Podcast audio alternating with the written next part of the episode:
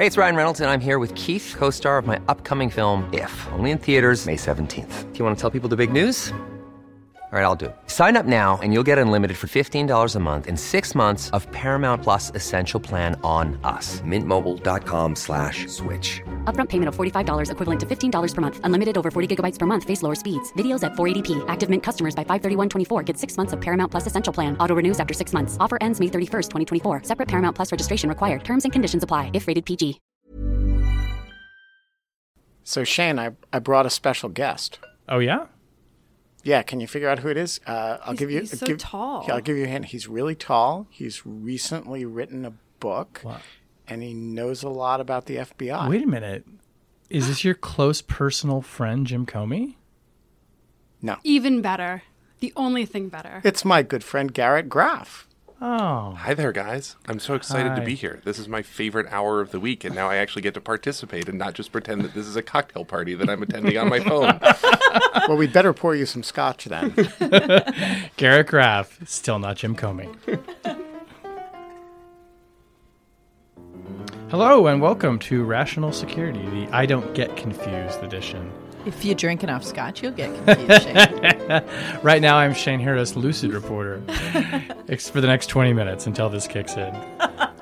And It I just is- confused you all by with my special guest. You did confuse us all with your special guest, who who used to drink scotch with me in the afternoons all the time. Remember that, Garrett? Uh, the good old days when The we were good young old days. kids. Remember when when we were running a magazine?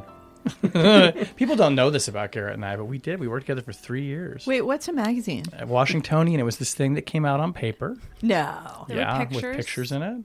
It was great. It was great. Um, that was back when Garrett was between books. How many books have you written now? Three. Eight, three. Yep. And uh, Shane, that was like nine and a half jobs ago for That you. was like Itinerant reporter Shane Harris. You knew it when you hired me, Graff. I am here in the studio with Garrett and Ben and Susan Tamara. Hi, everybody. Hi. Hey, It's a lovely day in the neighborhood, and we have much, much to talk about. We're not even going to get to all the week's news, kids. And it's all confusing. It's all so much it. confusion. We're so confused. Oh my god, more than usual. and confused. Wow. Okay, first up, Jim Comey has a few words to say. Who? Who?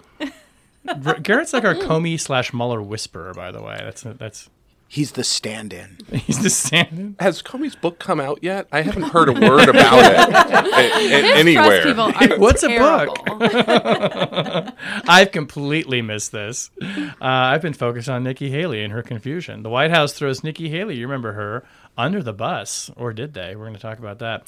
And Mike Pompeo makes a surprise trip to where else do you go on Easter? North Korea. All right, let's talk first about um, what is inescapably in the goddamn news this week that Jim Comey uh, wrote a book and apparently like signed a contract to have him on air for eight days, twenty four hours. Um, we're not going to relitigate everything that's in the book. We're not going to go back over emails. Much, I feel like much of what was in the book we've seen from uh, press reporting, we've seen from the memos, we've seen from Comey's public statements, et cetera, all that. But um, we're going to talk about some, I think, the attendant issues. Although, Ben, I do want to at least just as a first order, I just want to ask you a question, uh, and I'll put you on the spot. Uh, does your friend's book live up to the hype? So I don't I don't know how to answer that question because uh, you know my engagement with this subject matter is so unusual that uh, I am and I'm therefore so far from the typical reader that and I knew a fair bit of the material in the book, you know, both as both in real time and some of it later. Uh, and so I I feel like I'm sort of exactly the wrong person to answer that question, honestly. All right, Garrett.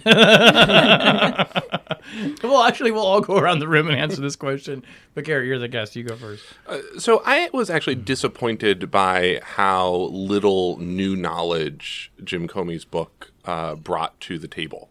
Uh, eh, particularly in he, you know, he spent most of the depth of the second half of the book, and you know, the uh, the Russia stuff really only begins on page 159 Yeah. of a 273 page book. So there's a lot in the book that will be a, a totally traditional memoir for a sort of a Washington power player.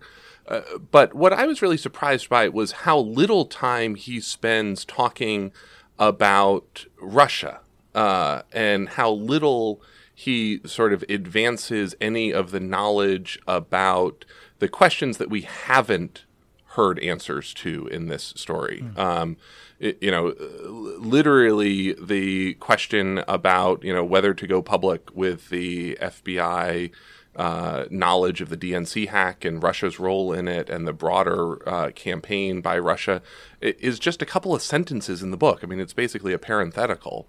Um, Andy McCabe's uh, decision, if it was Andy McCabe's decision, which uh, seems uh, a little bit uh, unclear at this point, uh, to sort of hold off on diving into Anthony Weiner's laptop for three weeks at the beginning of October is dealt with in literally just a sentence. Um, and so there are sort of big mysteries where we actually could have used more information, and I would have really liked to hear his answers and his explanations uh, uh, that he just doesn't get into, and instead sort of spends most of it, insofar as he explains anything, talking about why he spoke publicly in the that July 5th press conference and then in that October letter to Congress reopening the investigation.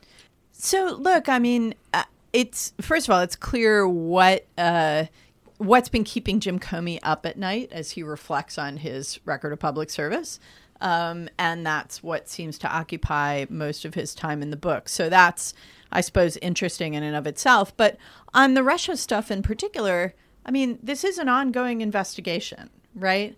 Uh, and so the things that we already know, the things we knew before this book came out, we know because of hearings, right? We know because of actions by uh, Bob Mueller. We know because of court filings, or we know because of investigative leaks that have been uh, reported. Um, and it, I personally would find it a little bit odd if the former FBI director sort of put a lot of stuff about an ongoing investigation into a book um, at this point. Um, so I, I'm not surprised by that, although I guess it does diminish the interest of the of the text for a general audience. But I do think that this book fits into a genre, right? It fits into a genre of the memoir of of high level public service, uh, of serving um, in the executive branch, and and you know, usually what will come out in these memoirs is closely guarded until publication because that's what gives these things juice at all is the inside story, you know, the fly on the wall, or let me tell you about this conversation that happened behind closed doors. And in Jim Comey's case, we know a lot of that already because he testified on the Hill about it um, and because of, of the, the contemporaneous memos that he wrote. And so, you know, it was never going to live up to the hype as uh, an example of that genre. Um, but I also kind of wonder how it fits into that panoply of public service memoirs uh, in general, because it's not a case of a senior official who. Um, who served personally as the friend and confidant of a president of the United States, which is one thing that makes those things valuable, the kind of insight into the mindset. Um, it's also not a story of somebody who uh, whose role in history we know the outcome of. You know, it's not like I ended this war, which is now done. We're in the middle of this story. And so it's a very weird time to read a memoir like this. Susan. Yeah, so I agree with all that. I actually think some of the most interesting parts of the book were the parts that had nothing to do with Russia. You know, um, I, I, hearing his account of sort of the Stellar Wind episodes, uh, you know, the, the the torture episodes, right? These are you know sort of elements of DOJ history that it's really fascinating to sort of see his first can uh, firsthand account. I guess that's sort of like a, a lawfare wonky thing to be interested in, but I, I thought that stuff was really fascinating, and I thought it was a really interesting book into his mindset as sort of you know how he thinks about leadership how he thinks about big organizations um, I, I also thought it was you know he was he was intensely personal in some parts and I, I thought sort of the way he discussed you know the loss of his child and, and what you do with those things as being really really powerful struck me as a little bit unfortunate that he wasn't sort of able to tell those stories or sort of the, the, stories of his career in more depth and detail. It was all sort of just rushing to get to the end of sort of the Russia investigation. I agree that part felt really lacking is is not the word. Um, I think the the the the criticism of the, the way he treated it was it was sort of I you know I, I pissed off the Democrats I pissed off the Republicans everybody is mad at me. And therefore that is the evidence you know that that what I did was uh, was certainly unbiased. I, I, don't think the question was whether or not sort of Comey was biased or unbiased. I, I, think he failed to engage with some of that sort of you know the the moderate or, or middle criticism. I, I wish he had taken that on a little bit more directly. I think that it would feel more satisfying. But ultimately this all strikes me as just background noise the part of the book, or, or the Russia part of the book, uh, when Comey describes his interaction with President Trump, he is undeniably telling the truth. It is just absolutely obvious that he is being uh, consistent and clear and he is not obfuscating or hiding the ball at all. And so I am a little bit disappointed to see that the sort of the coverage is really relitigating decisions that right, wrong, whatever, it, they're they're done and, and there's nothing anyone can do about them. There's this huge piece that has such intense bearing on the current president of the United States and what he did and is doing, whether or not it was illegal or not and and I'm a little bit confused why this book hasn't sparked a, a, renewed focus on that conversation. Instead, it's like we're back to October 2016. Yeah, I, I really agree with that. I think the remarkable thing about uh, leave aside the, the book, its merits, Comey's behavior and its merits. The remarkable thing about the reaction to the book is how focused it is on true marginalia. You know, these two lines, one in which he talks about the president's hands uh, and doesn't even mention that they're that, you know, I say that they're particularly small, and the other in which he refers to skin tone uh, on the one hand, and also this uh, intense relitigation of the merits of of of the of the 2000 uh, October 2016 letter. And I, I find this really frustrating because, you know, think what you will about uh, either of those things.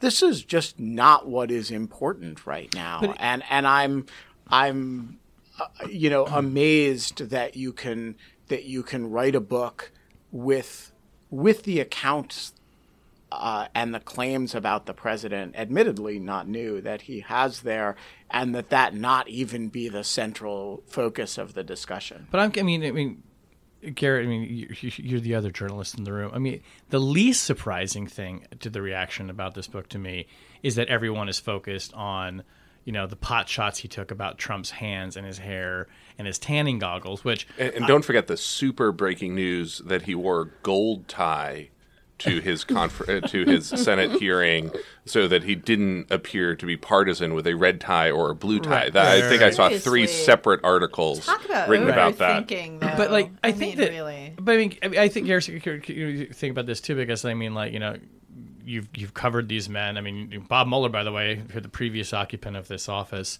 uh, never wrote a memoir, and Garrett, you've written the closest thing to his biography.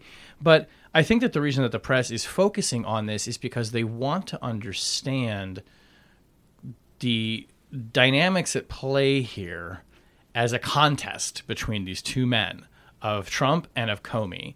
And it's easier to sort of invest in each of them all of the weighty issues and the anxieties and the pros and cons, and they want to see how they're sizing each other up. I suspect Jim Comey knows that. He seems rather savvy about the way that he's rolled out this book. He's totally playing into it. Yeah, and he frankly, is. He I absolutely find that is. A shame. Okay, I think it so, detracts from the substance. Well, I want to hear that, but let me, Garrett, first let me ask you to say, do you think that's true? I mean, journalistically speaking, and then, you know, Tamara I'll take the question of like, why do you think that's a shame? So I, I think it, it is really fascinating to sort of see how mono a mano this has now become. Uh, and in part, uh, and, and, this was one of the things that I wrote about in when I was writing about the the Comey's book, is that there is, has become this sense. I think both on the left and the right uh, over the last six months that Bob Mueller, Jim Comey, and Andy McCabe are basically all the same person, um, sort mm. of cut from the same cloth, sort of exactly identical worldviews. And what I think we've really seen over the last week is just how different these three people are. Um, it, you know, I said that it was uh, you know, it, it, having read Comey's book, it is impossible to imagine Bob Mueller ever writing a book anything like this huh, yeah. that is sort of that personal, that mano a mano, and sort of that focused on the I, not the we. Um, you know, mm-hmm. the, the, the, Jim Comey's book is all about sort of Jim Comey. Right. Um, yeah and, uh, and and then sort of at the same time, you know, Thursday and Friday as the Jim Comey book news is rolling out, we we see the Inspector General report come out that where it actually makes clear, um, and in uh, uh 18 minutes before we started taping the podcast this afternoon, Comey uh, confirmed this on the View that he actually launched the internal investigation against Andy McCabe that ended up with Andy McCabe's firing over whether McCabe had been, uh, you know, less than candid about his leaks uh, of information to the Wall Street Journal and whether they were authorized. And and Oops. so so it's not like McCabe and Comey were conspiring together to bring down President Trump. That's not true. It, it actually turns out Tamara to be slightly more complicated than that. the, the, the, the deep state is not quite as monolithic as we have been led to believe. It's not all the Virginia Democratic Party yeah. that's at the heart of this. Tamara, why is it a shame that this is? That I mean, even if okay. It, even if Comey is sort of writing a book that he's trying to rec- recognize reflects you know the, the principles of virtuous leadership versus non-virtuous and what better way than to uphold yourself as the model of, of virtuous leadership which i'm sure he says he's not trying to do but why is it a shame if that's the way the book is playing well, okay, so I I think to a certain extent it's inevitable that if you get a big contract to write a book like this, first of all, it and it was gonna, big. Let's it was clear. big. Um, that the book is going to be personal and it is going to be about the I and not the we because no trade press is going to publish a book that isn't like that. Okay. So by accepting the contract to write that book rather than to write a book about honorable leadership, which is not about you, which is not a memoir, right? Sorry. That's an academic book, right? Who's going to read that? Um, but if you accept that contract, you uh, you willingly enter into uh, the expectation that that's what you're going to produce. And so it sets up the mano a mano thing. I think what bothers me about it, what I find a shame about it, is two things. Number one, that it reinforces what we already have, which is the media's inability to get beyond covering the Trump presidency like a reality television show. Trump manipulates the media as if he is running a reality television show. And the media continually falls into that trap. The White House correspondents, in particular, almost have no choice because that's what's driving their. Uh, what they have to cover every day. And so I think, you know, Comey writing about tanning goggles or the size of someone's hands or, you know, well, he's unfit. And then the president, of course, responds on Twitter, he's a slimeball. Um, it, it just feeds this reality television sensation. This is serious business. And I take to heart very much that Jim Comey was sincerely acting uh, on behalf of a set of norms and laws and institutions that he cares about, that he thinks we should care about. And I think that sense of mission is diminished by the way this book is framed and by the way he is compelled to publicize it. Um, so that's the first reason. And then the second reason is that it distracts from the exactly as you were saying garrett we don't get to talk about the russia stuff and we don't even get enough of the substance of the russia stuff in the book or the discussion around the book because we're just talking about this clash of titans. Susan I mean, I think whenever I, have sort of gone back and forth, um, you know, obviously only actually read the book over the weekend, but um, I've sort of gone back and forth and thinking, like, is this a good idea or a bad idea? Is it a good thing for him to write the book now, or is it a bad thing? Does it make things better or worse? And I think because of the events of late last week, um, you know, whenever there, there, was all this heightened speculation that Trump was going to fire Rod Rosenstein and the future of the Mueller investigation, I've sort of come back around to no, it's a good thing that that he's published this book, uh, per, especially the parts that sort of talk about his. Uh, his encounters with the president. And that's for much of the reasons that you just highlighted, Tammy, right? what his story goes to, uh, you know, the, these central questions: law, the independence of law enforcement, uh, you know, the importance of uh, of of procedures designed to protect the legitimacy how hard that is to do, actually.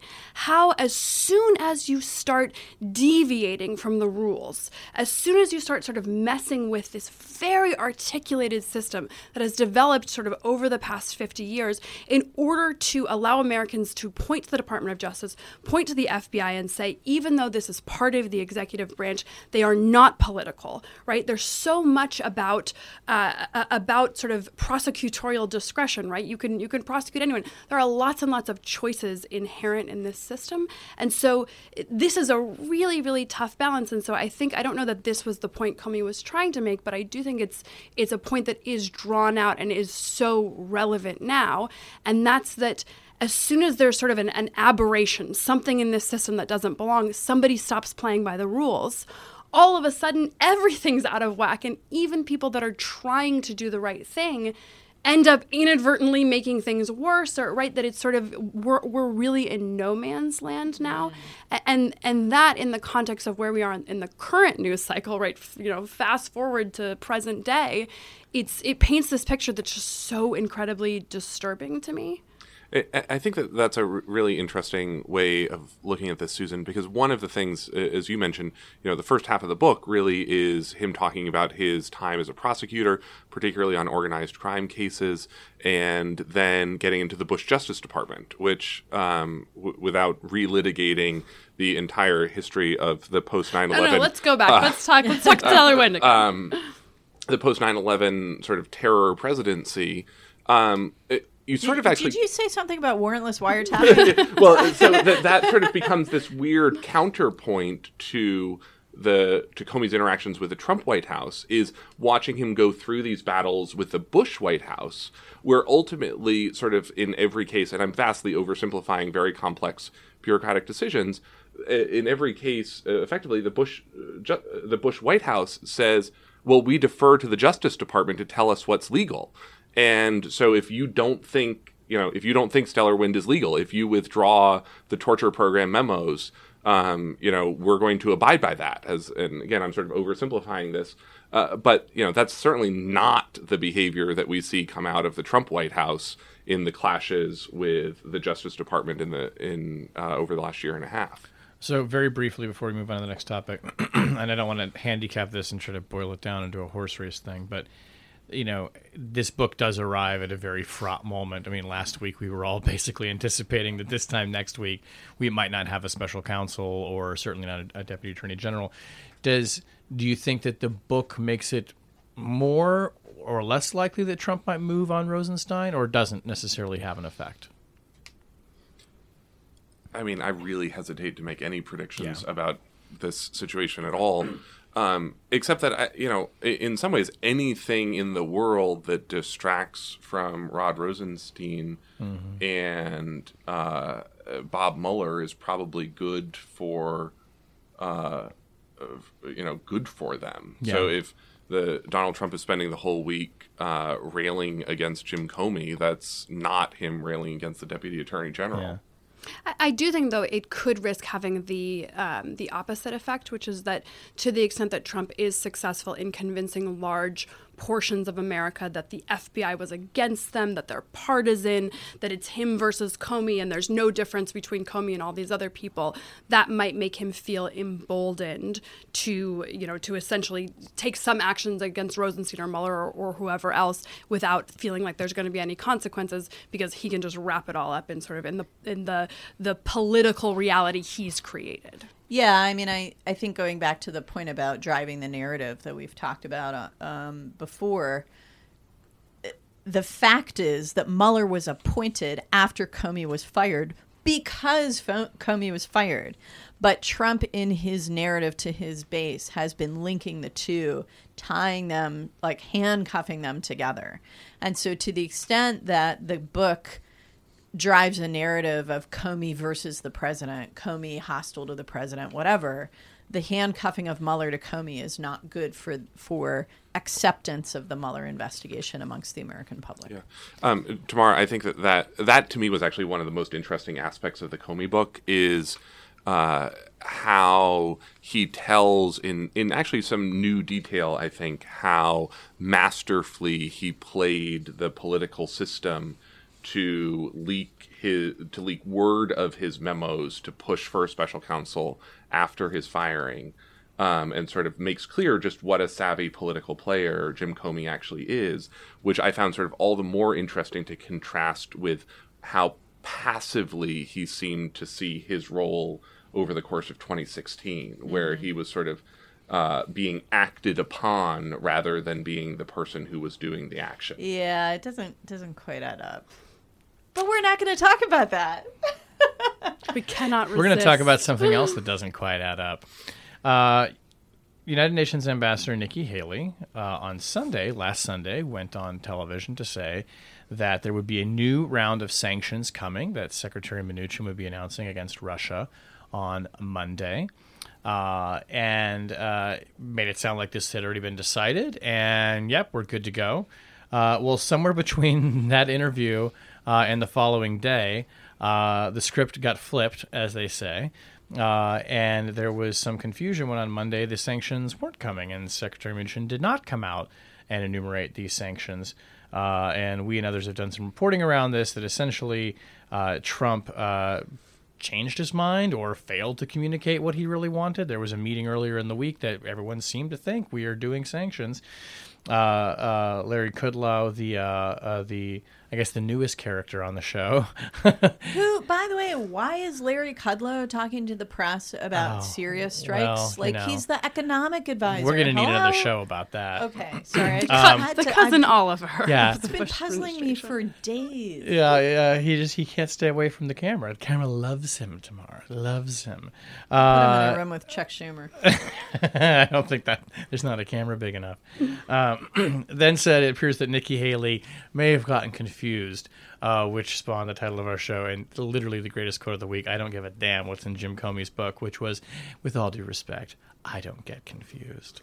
You so throw the bus at Nikki Haley, she throws the bus right back. seriously, she picked up the bus like Wonder Woman. She did a like, what? "Ah!" Yes. Um, so, uh, Tammy, let me ask you this question. So, did Nikki Haley get thrown under the bus? I mean, like, Nikki Haley did not go out on Sunday and, in a confused state, say that we're about to sanction Russia. Right. She was not freelancing in that No. policy statement. She and it was detailed. It wasn't, you know, a sort of vague There were talking points. They've been reported. They came out the day before. She was Yeah. literally reading the script. And it was entirely consistent with what the president had said on Friday, which is that the U.S. was going to be using all of its foreign policy tools, including economic and diplomatic tools. It was consistent with briefings that were given by administration officials on Saturday, saying that there were going to be additional um, economic policy responses, i.e., sanctions, sort of the go to uh, economic policy response uh, when it comes to coercive diplomacy. So, yeah, it all made sense. Um, I do have to stop and note just for a moment that sh- this is hardly the first time that a uh, U.S. ambassador to the United Nations has gone on Sunday talk shows and been, um, let's say, uh, a little bit ahead of the White House, um, or it turns out that there's distance between uh, what she said on the Sunday shows and, and what the White House decides the facts are a day later. Um, the last time spawned a you know many many months of Benghazi investigation by congressional committees. Um, so it's not unprecedented, uh, but it is notable. I think for a couple reasons. Um, the first reason is is a substantive policy reason, which is that the fact that the president pulled the rug out from under her and apparently the collective process that had generated a decision to go down the list after strikes to include economic sanctions um, is a signal to the Russians that, okay, we tossed some missiles on these places in Syria where we were very careful not to hit you, and we're not going to hit you with sanctions either. Uh, so don't worry, uh, we we got you covered. Um, it is a signal of weakness. It is a signal that the president is holding back uh, his team from doing anything more, uh, and he's not willing to take this situation and leverage it against the Russians at all. So that's the first thing. The second thing is that it's evidence of the complete policy dysfunction on the national security side of this White House, which of course has been obvious in a lot of instances. We've talked about a lot before, but especially notable at the end of a week that was John Bolton's first week in office. Um, it means that whatever order McMaster and Kelly were able to bring to the formal process, uh, it didn't last beyond McMaster's departure. It didn't last days beyond McMaster's departure. And, you know, there were a whole bunch of people in the interagency who thought there was a decision right. On Friday that included sanctions, and uh, and it didn't hold. And, you know, there's been other reporting over the weekend to suggest more broadly on the president's attitude toward policy uh, with regard to Russia that um, he doesn't. He, he has several times signed off on things that he's later regretted, that he's decided were too harsh or that he didn't really understand the implications of and was angry Including about. the whole federal budget. right. Yeah. You're right. Right. And so, you know, this is just a this is a, a president who doesn't listen, he doesn't absorb information, he's making decisions off the cuff. Uh, and he doesn't care about uh, about what the agencies he directs generate for him so as the, recommendations. So is it? Excuse me, we kick this to you. Then is the do we presume that between the meeting on I guess it was Friday where everyone thinks we're doing sanctions, the talking points on Saturday, Nikki Haley on Sunday, and then Monday, Trump by some accounts freaking out and watching her on the TV, that he just changed his mind in there, or that someone got to him. Yeah, so look, sort of speaking of savvy political actors, you know, I, I think Nikki Haley is um, is very, very conscious of sort of her her public image, right? And she's played this very, very well. And as we get closer and closer to 2020, uh, as Mike Pompeo's nomination maybe looks more up in the air, uh, I it will be interesting to watch sort of what she's what she's doing. And I think she's handled this episode well. Um, uh, you know, certainly she's not one to to go on the Sunday shows without sort of clearing her talking points. I do think that the underlying substantive question of why Trump reversed uh, is the important one here, and it's tied to an earlier story that came out, I guess, last week in the, um, uh, in the Washington Post as well, which is sort of, I think Timmy was referring to it, this sort of account of Trump's battle with his own advisors on Russia issues, and it doesn't just describe a president that changes his mind because he's sort of, you know, mercurial and, and doesn't know which end is up. It describes a president that has to be dragged, kicking and screaming, into doing doing anything that might be perceived as, as uh, counter to Russia, and then flips out. I mean, in, in a way that is sort of is panicked, right? We're talking about screaming and expletives. Anytime he believes he's being portrayed in the media as tough on Russia, even though when that happens, he's usually being praised, right? Donald Trump, who who never, you know, heard a nice thing about himself that he didn't feel like repeating and exaggerating, on this one issue, it appears to enrage him.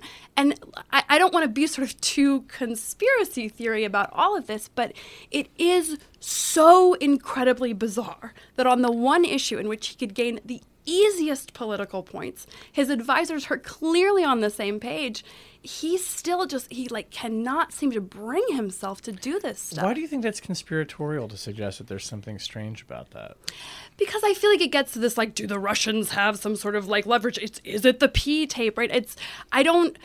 I want there to be a more rational explanation. But why isn't that rational? I mean, if we're talking, I mean, I'm not. Look, I'm not claiming there's a PP tape or anything like that. Please let there be a PP tape. But, um, lordy, because it's a good story. So my theory on this is that by the time this is over, the PP tape is not going to be the big deal. That that is actually less weird than whatever the actual answer actually is. But you, but like you, but but you hold out to my question that a simple like Occam's razor explanation here is that there is something that the Russians know that he doesn't want known. But there's another simple explanation, which is Donald Trump is a among other things simply does not want to do what is expected of him to do and he gets his back up and if you expect him, you know, if, if, if you if you tell him Mexico's not going to pay for the wall, he digs in that Mexico is going to pay for the wall.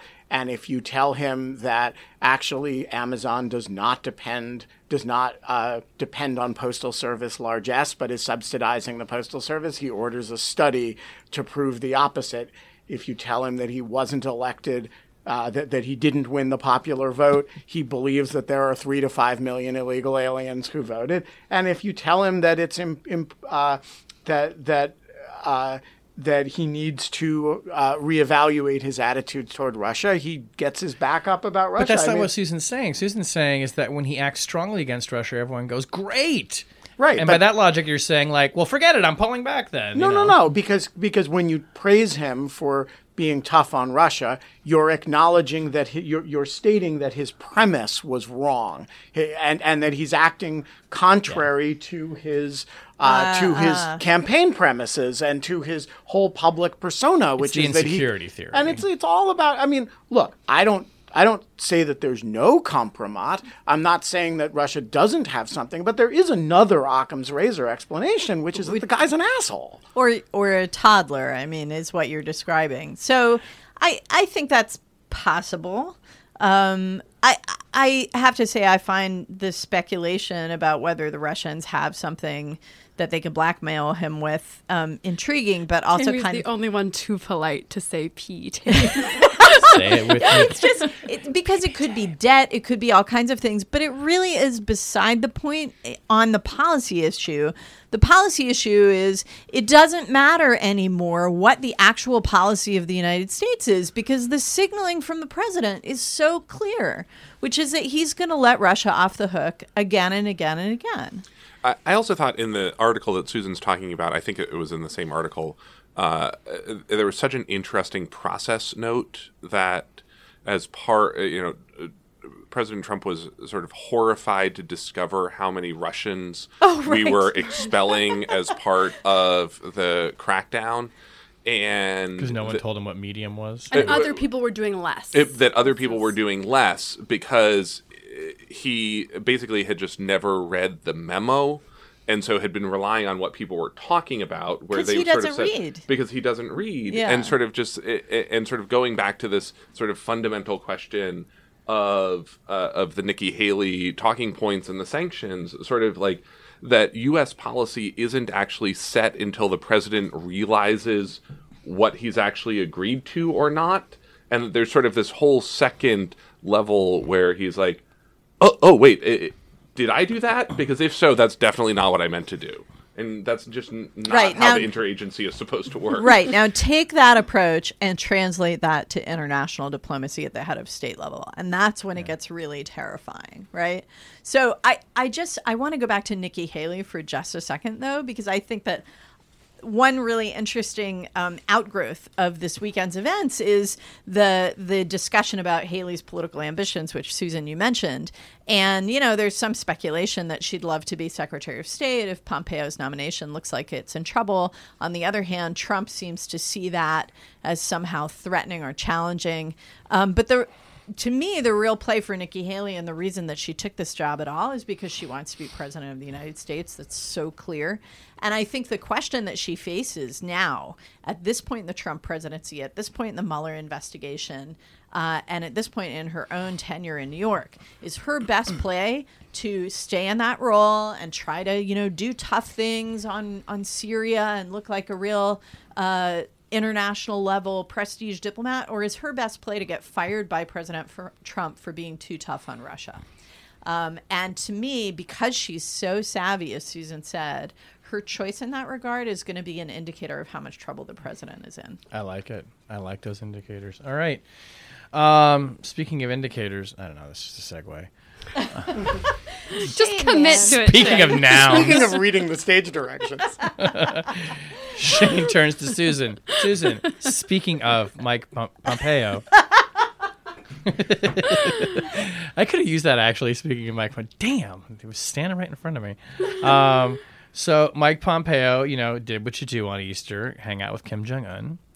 Um, uh, we broke this story in the Post last night that he made a secret visit over the Easter weekend to meet with the North Korean leader to, uh, you know, talk about nuclear negotiations stuff. and I was disappointed that he didn't bring Dennis Rodman with him. Oh, could you imagine? Then it would have been so much easier to confirm this story. Oh, let me tell you. That's the one thing we didn't think to check was Dennis Rodman's goddamn Twitter feed.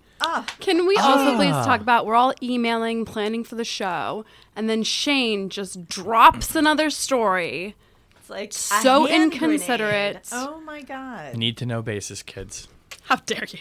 How dare you throw that Susan's back like, at me? don't you pull that shit with me. you son of the only cleared person in this room. Susan does Glomar. actually- no one else does Glomar. Tammy, you may still have the clearance. Um, but I actually have, so actually this is a question I am dying to ask you, Tammy. Is that okay? So Mike Pompeo goes to North Korea. That in and of itself is quite extraordinary. Has the the highest level meeting since 2000 when Madeleine Albright was there. Jim Clapper was there in 2014. It was a lower level thing, and it wasn't a negotiation about policy. It was to get captives back. Um, and appears to have extracted at least some assurance, enough assurance from the North Koreans that they're willing to talk to denuclearization, that a week later, administration officials start telling reporters that we think they're ready to talk to denuclearization. Um, so, as stage setting and or table setting for this summit that is going to come up, how significant is what Mike Pompeo did? Yeah, so it's interesting when the when the White House uh, said that the North Koreans were ready to talk about denuclearization, there was a lot of poo pooing. Uh, because based on their public statements, it sounded like all they'd said was what they'd said in the past. And to them, denuclearization in the past means the U.S. takes its forces out of the Korean Peninsula. Um, I hope Mike Pompeo did check that. I so one hopes that this face-to-face direct conversation was clearer and more specific than those public statements. So that's the first thing. I I think actually in terms of hoping for a summit that is a not a disaster and b maybe even productive in opening a line for diplomatic progress uh, on the Korean Peninsula, it's a good thing uh, that that Mike Pompeo met with Kim Jong Un. I think it, it should be an unalloyed good thing. Preparation is good. Direct communication is good, um, but you do worry uh, with this administration about how well prepared he was, how well staffed he was. Did we have our own translator, or were we relying on a North Korean translator? Was there anyone on the U.S. side taking notes? Uh, did the readouts of the meeting get back to everybody else who's involved in preparing American North Korea policy? So, and because Pompeo is a nominee to the State Department, he could not direct the use of State Department staff for this under the law. So, presumably, he's using CIA because that's what he's got available right now. And so, you know, that's a blur, a line that's blurred as well. So I think at, at the sort of policy process level, there are a lot of things about this that are troubling, but the fact of the meeting is good. Um, we still don't have any clear sense about uh, the the substantive agenda here, what the U.S. is actually asking for, what the North Koreans are willing to put on the table. Um, and it sounds from the from the reporting that you guys did that a lot of what they talked about was where to have the meeting, uh, which is sort of a picky thing on which to focus. I mean, I, I do think sort of the the fact of the leak right now is interesting, um, sort of in the context of, you know, Pompeo's nomination is clearly in trouble. Rand Paul opposes. John McCain's not uh, not currently in Washington. Um, the, the Senate Foreign Relations committees look like they're not going to to vote for him. Um, you know, so this would you can sort of take him directly to to the floor, but it would be the first time I think since 1925 that that would occur. Pretty strong signal that he doesn't have or wouldn't have the backing of Congress, right? So it's not pretty right. You don't- notable for a former member of Congress not to have the backing of Congress. Well, it's former member of the House. okay, okay. Yeah, so I, I think that it's you know it's sort of it's interesting to think you know was this leaked to somehow sort of help him help those you know in, in order to sort of bolster his uh, his nominee possibilities sort of as Secretary of State. But I, I actually think there's another reason to think this meeting is a good thing, and that's that if President Trump is going to sit down and cut a deal, to use his terminology, with Kim Jong un, I think it is a good thing if that deal is conditioned by the right flank of the president's world, uh, which is to say, you know, because I think what would be what would be really bad is if the president went and gave away the store to Kim Jong Un.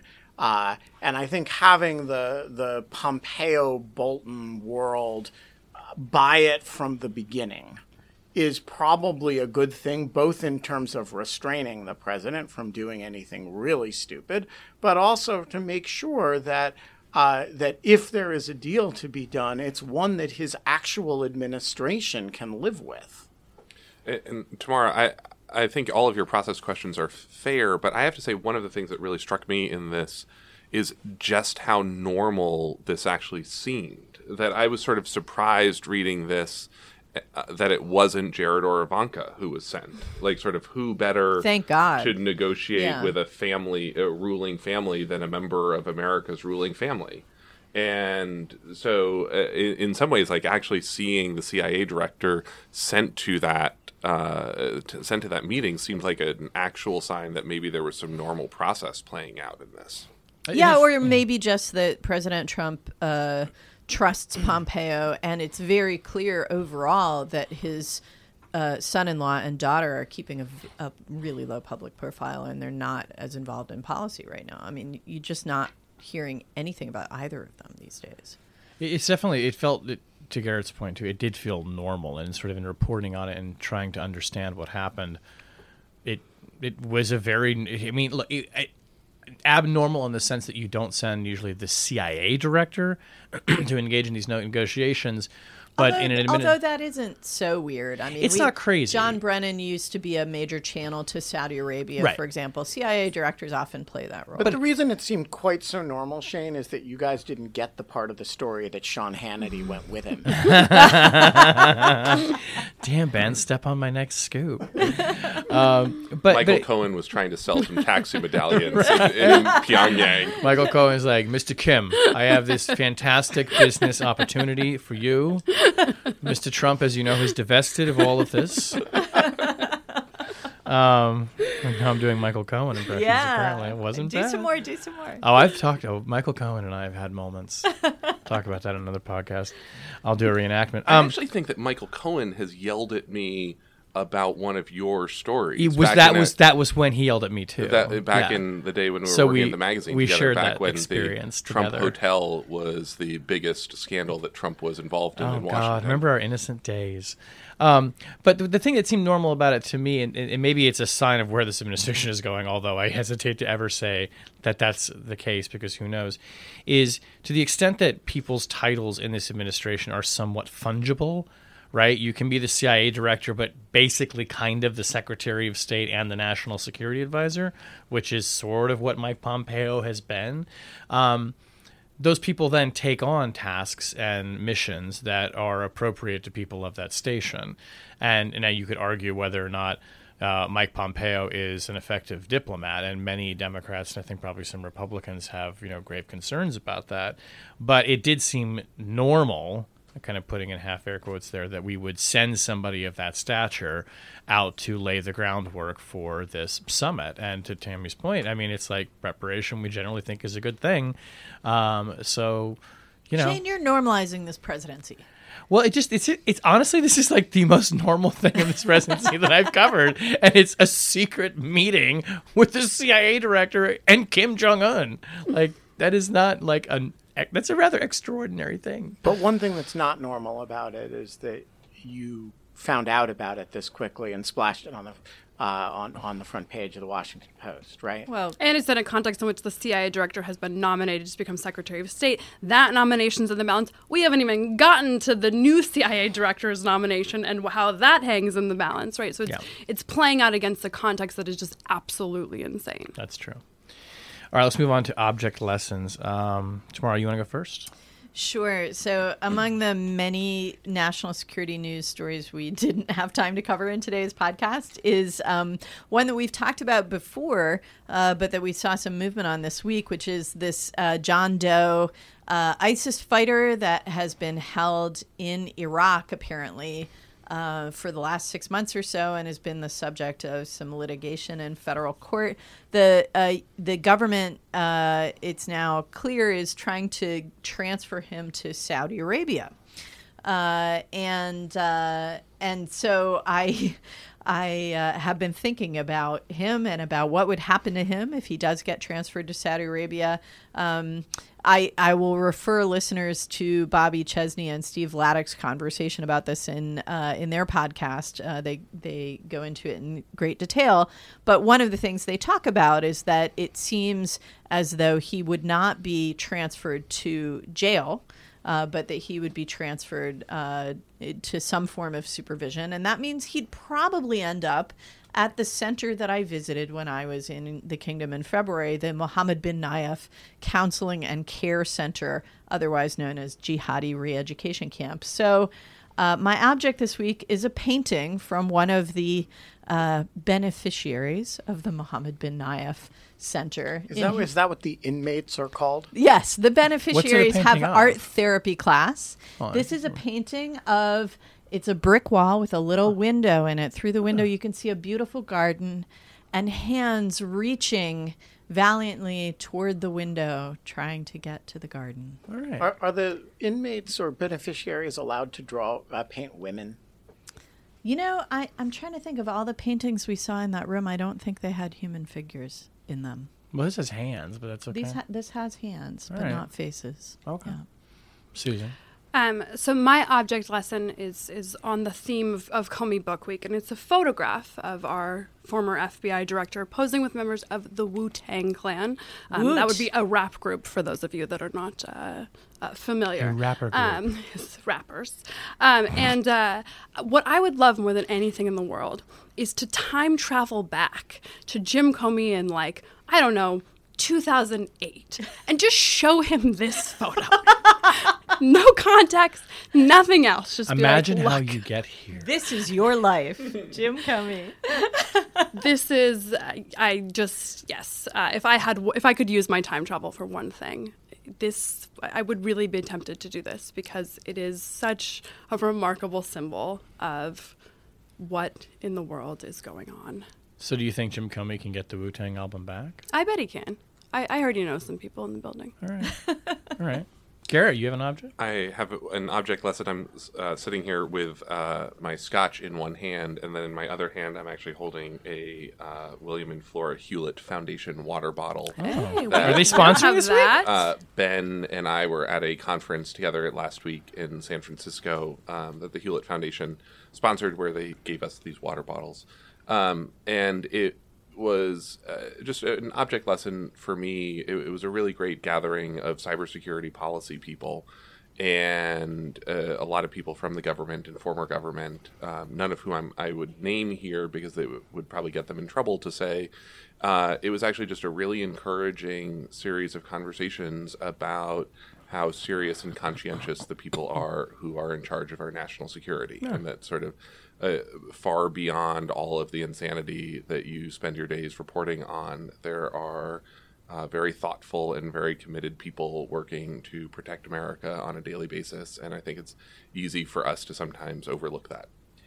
I would just uh, second that, but also point out that while we were there, Tom Bossert uh, was removed as uh, who was in charge of cybersecurity at the White House, and in the week that followed, Rob Joyce, uh, who is, uh, is has also uh, been removed. So. Uh, it, it's uh, or is going back to NSA. So um, you know, I totally agree with that, and I also have enjoyed my Hewlett Foundation water bottle. But I'm also concerned, actually, that the ranks are are thinning. All right. Well, none of those serious people are on this podcast. Ben just couldn't let us end on an uplifting note. Seriously, had to man. come Bring in. it back down, Ben.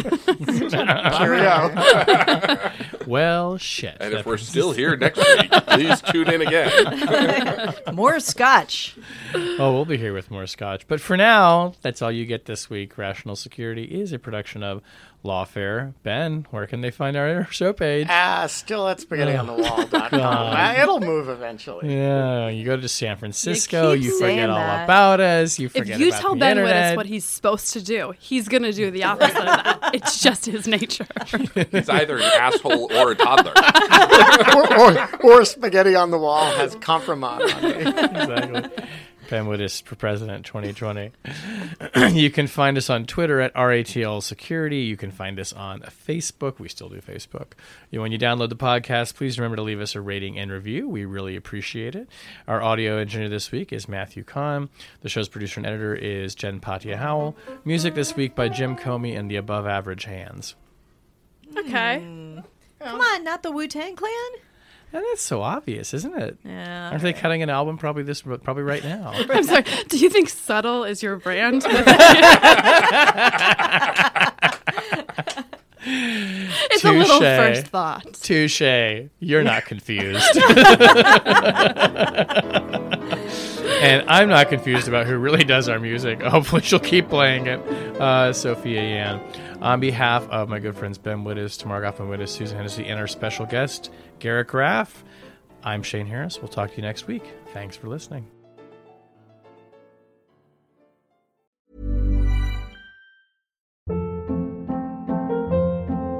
Hold up. What was that? Boring. No flavor. That was as bad as those leftovers you ate all week. Keke Palmer here, and it's time to say hello to something fresh and guilt-free. Hello Fresh. Jazz up dinner with pecan-crusted chicken or garlic butter shrimp scampi. Now that's music to my mouth. Hello Fresh. Let's get this dinner party started. Discover all the delicious possibilities at hellofresh.com.